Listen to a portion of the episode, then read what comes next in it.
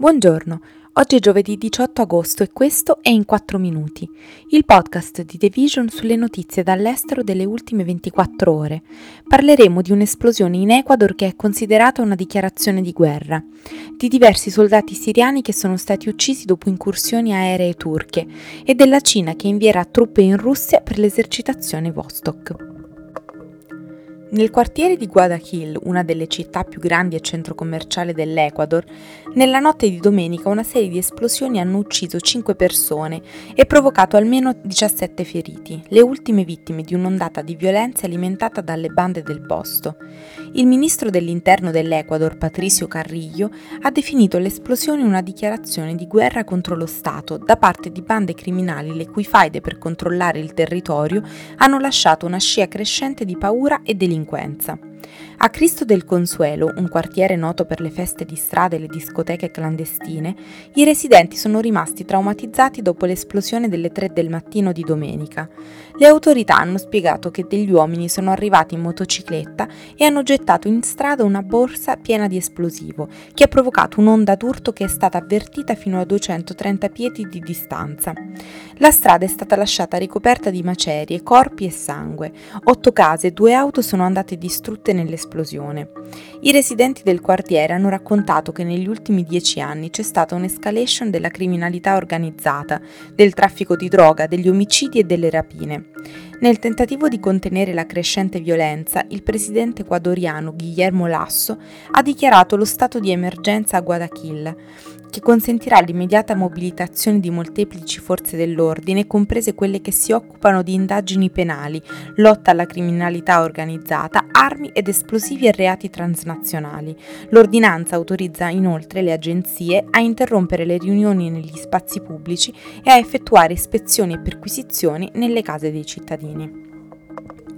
Almeno tre soldati siriani sono stati uccisi e sei feriti in un raid aereo turco contro postazioni militari nella campagna di Aleppo, secondo quanto riportato dall'agenzia di stampa statale siriana Sana, citando una fonte militare.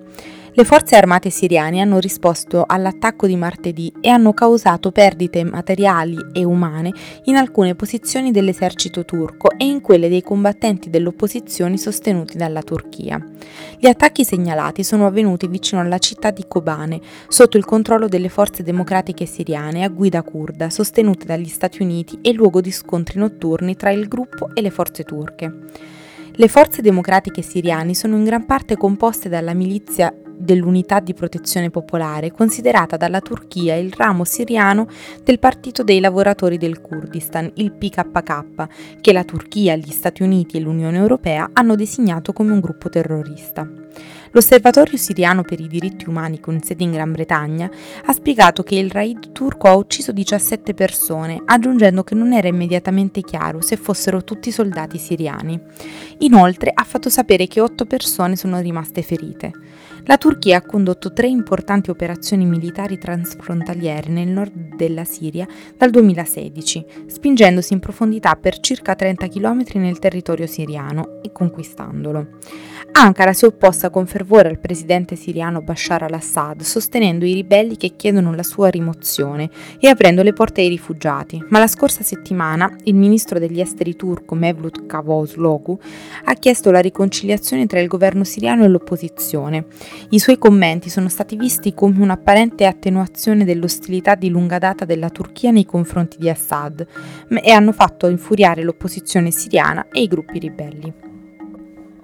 Le truppe cinesi si recheranno in Russia per prendere parte a esercitazioni militari congiunte guidate da Mosca e che includeranno India, Bielorussia, Mongolia, Tagikistan e altri paesi, secondo quanto riportato dal Ministero della Difesa cinese.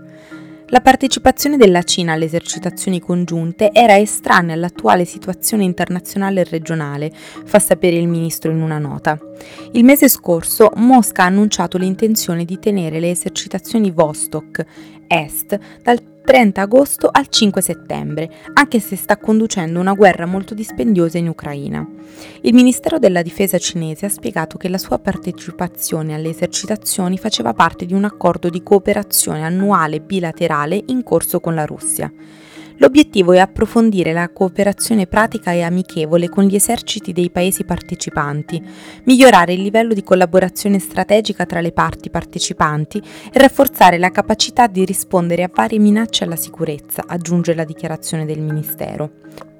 Sotto il presidente cinese Xi Jinping e il suo omologo russo Vladimir Putin, Pechino e Mosca sono diventate sempre più vicine.